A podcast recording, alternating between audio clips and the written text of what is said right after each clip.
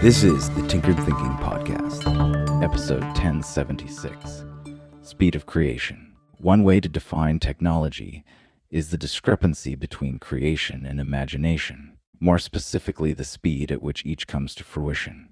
Good ideas are not rare. In fact, they are as common as coffee. Regular and unremarkable people have good ideas every day. But execution is everything. Imagination is the human superpower, our birthright to the future, one that might be spectacular, strange, but at the very least, very different.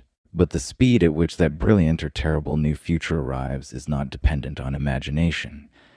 It has everything to do with execution. With execution, and innovation and technology is what speeds up that process. It was only a few years ago that an entire room of draftsmen were required to produce schematics for a three dimensional machine. Now, that sort of thing can be generated at comparatively warp speed by a single individual who knows a CAD program inside and out. Proficiency in the program isn't even necessary. A few years ago, I had an idea for an item that I could knock together in a 3D printer, and had the thing materialized in a CAD program I'd never used within about 20 minutes. The longest part of the process from idea to using the actual product was the shipping time required to receive the 3D printer. This is what technology does. It extends our ability to manifest imagination faster and faster. No code platforms make the same promise. Even a phenomenally talented coder requires a good deal of time to throw together a complex app. But even this will get faster as time goes on and technology invents a better ratchet to tune itself with.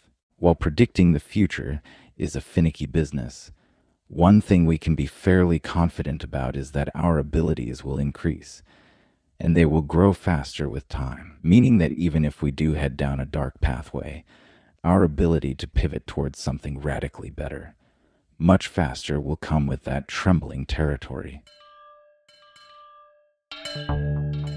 This is the Tinkered Thinking Podcast. Thank you so much for listening. If you find the Tinkered Thinking Podcast valuable, there are many ways you can support it. You can review it on iTunes. You can share it on social media with your friends. You can blog about it or discuss it on your own podcast.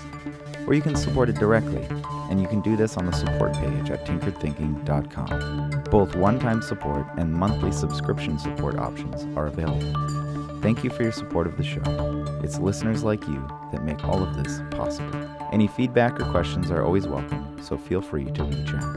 And until tomorrow, remember to be careful about the context.